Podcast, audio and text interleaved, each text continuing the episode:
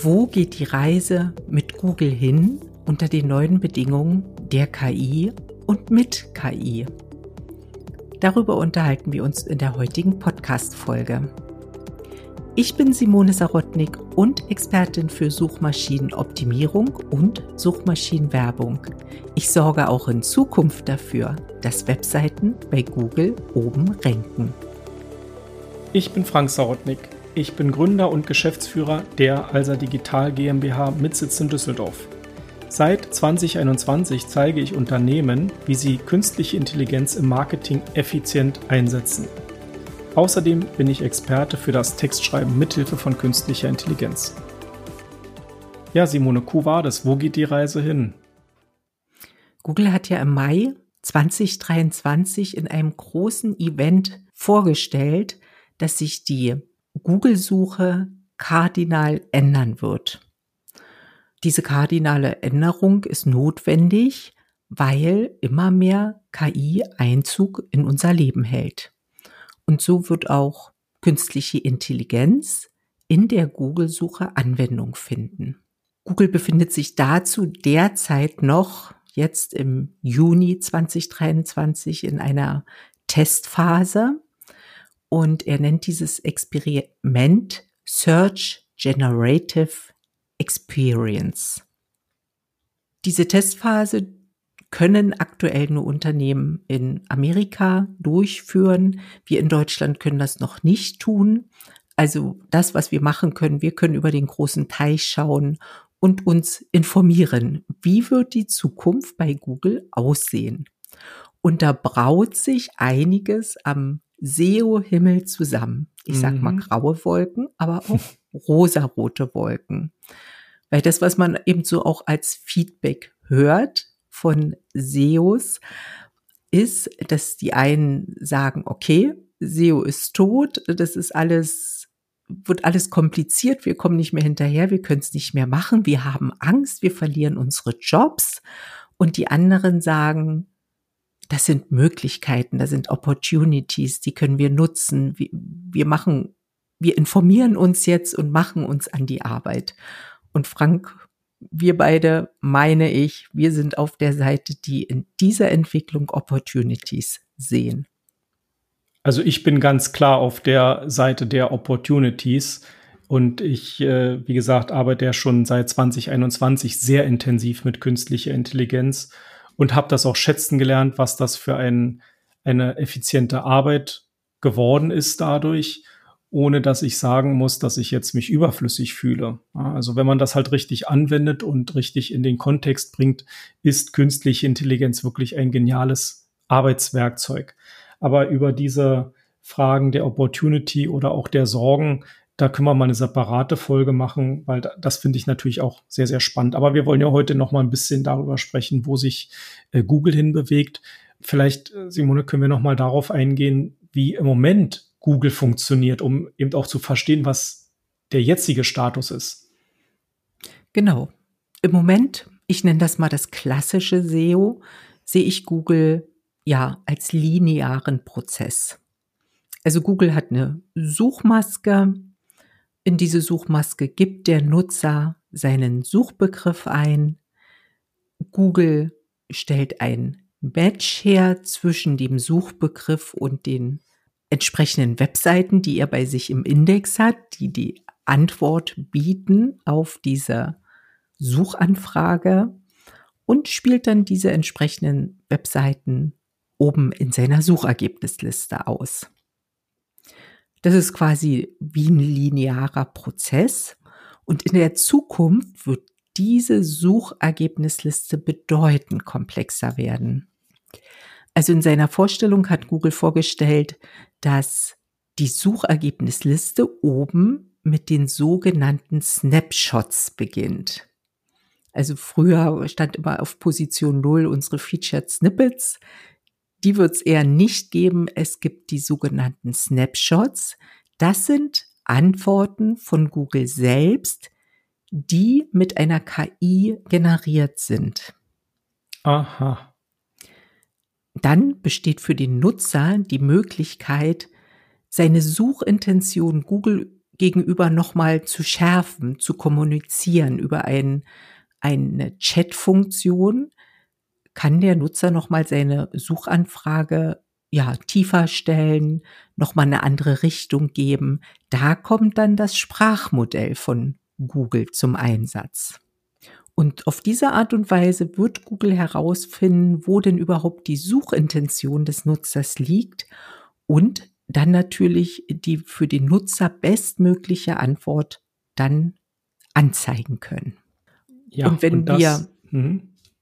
Und wenn wir jetzt bei Sprachmodellen sind, da hast du ja auch eine sehr schöne Podcast Folge gehabt. Google ist da richtig dran in der Verantwortung. Also sogar aus Amerika kommt der Wortlaut, Google hat da regelrecht Angst, dass in der Ausspielung der Antworten keine Unwahrheiten angezeigt werden. Also dass fehlerhafte Aussagen vermieden werden. Und das weißt du ja selbst, das ist ja ein großes Problem, wenn man den, den Hintergrund von generativer KI versteht, warum was wie geschrieben wird.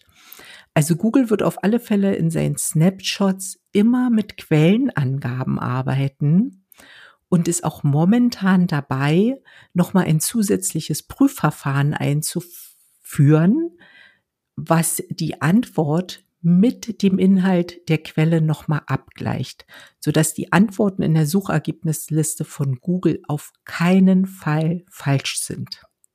Also ich finde das schon sehr beeindruckend, welche Verantwortung da Google auch sich ähm, ja auf die Fahnen geschrieben hat und wir werden sehen, wie sie es, wie sie es umsetzen können. Bis dahingehend, dass die auch in der Darstellung der Antworten jetzt erstmal kommuniziert haben, sie werden das nicht als Fließtext ähm, veröffentlichen, weil Fließtexte werden immer leichter für bare Münze genommen, sondern sie werden solche Antworten auch nur stichpunktartig veröffentlichen mit dem Hinweis auch, dass es gegebenenfalls ja auch nicht die richtige Antwort sein kann. Also es ist komplex und Google befindet sich noch im Testmodus. Wir dürfen gespannt sein, wo sich das hinentwickelt, aber das, was passiert, das ist klar. Das ist ein sehr spannendes Thema, weil das natürlich jetzt eine Menge umfasst, was ja auch das Thema generative KI oder generative künstliche Intelligenz ja gerade äh, ja so interessant macht. Zum einen hat Google sein eigenes Sprachmodell, zum anderen greift es auf die Suchindex ja zurück, also auf den Google Index, ja.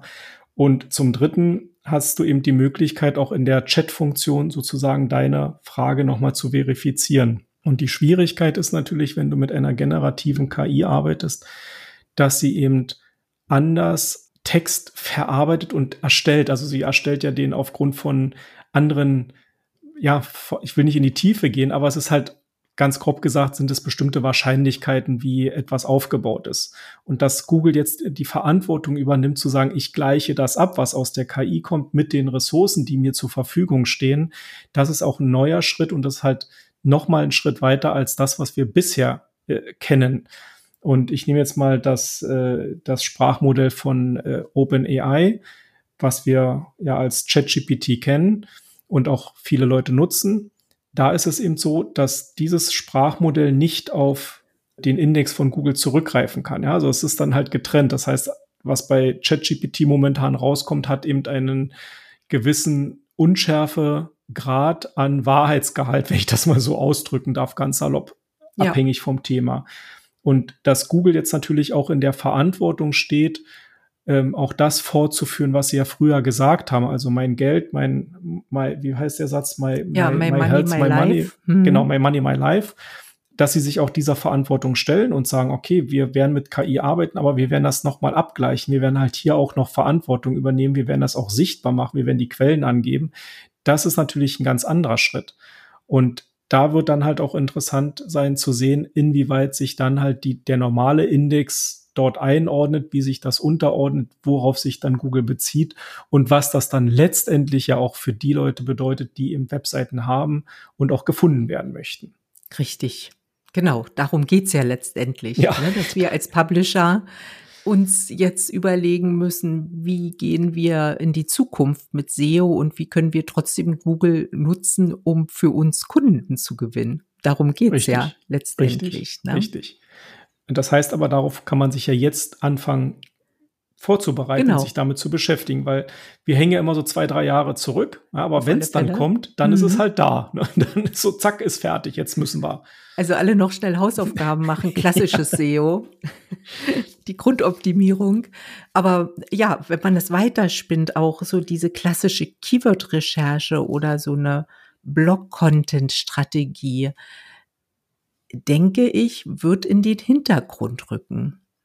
Also es wird viel wichtiger, wirklich die, die Bedürfnisse der, der Zielgruppe zu verstehen und da dann auch mal einfach auf diese Bedürfnisse eben dann ein, einzugehen mit seinen Inhalten, ohne jetzt sklavisch so ein Hauptkeyword rauszusuchen und auf das nur versuchen zu ranken mit den klassischen Mitteln.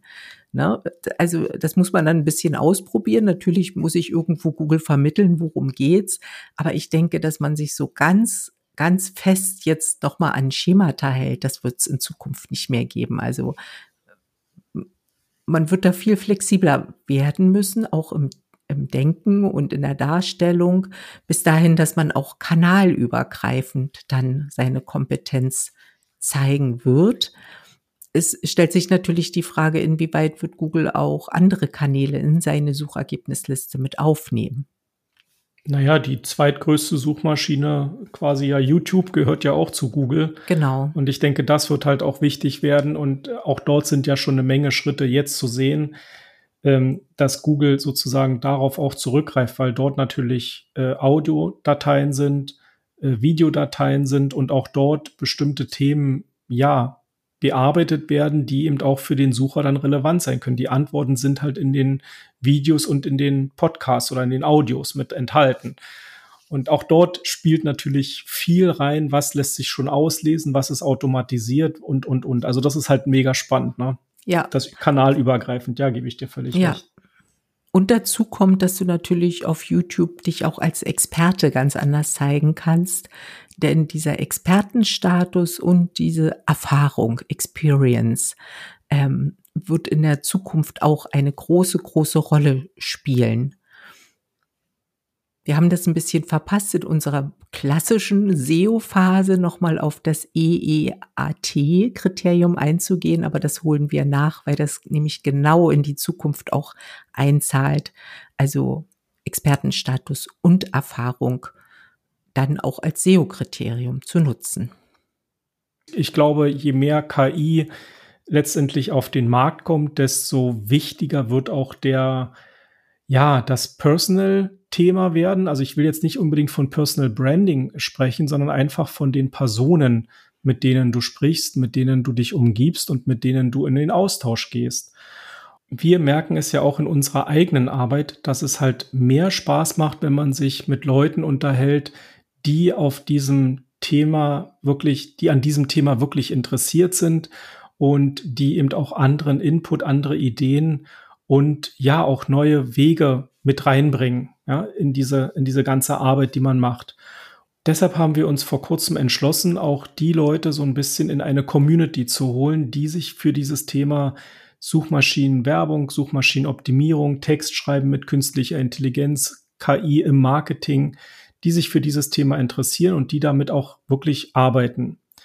Und wenn du dein Unternehmen mithilfe von SEO, SEA und KI nach vorne bringen möchtest, dann bist du herzlich eingeladen, in unsere Community einmal hereinzukommen, dich umzuschauen und auch an dem Erfahrungsaustausch mit teilzunehmen und dich hier auch mit einzubringen. Den Link zur Community der Alsa Digital findest du unten in den Shownotes. Klick einfach an, komm in die Community und lass den Austausch starten und wir freuen uns, wenn wir dich in der Community sehen. Und damit bin ich für heute schon am Ende der Folge angekommen und sage ganz menschlich Tschüss und auf Wiedersehen. Und ich verabschiede mich auch und sage Tschüss bis zur nächsten Woche.